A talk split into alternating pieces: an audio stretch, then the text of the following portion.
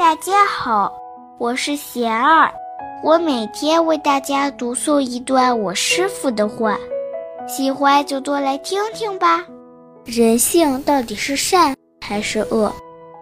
我师傅说，人性中有黑暗的一面，也有光明的一面。一味厌恶憎恨，本身也是一种黑暗。人善于思考创造，能够勤勇行善。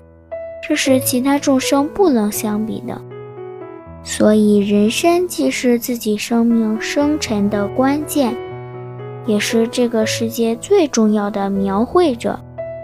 建设外在的世界，从建设自己的内心开始。心静则国土静。大家有什么问题想问我师傅的？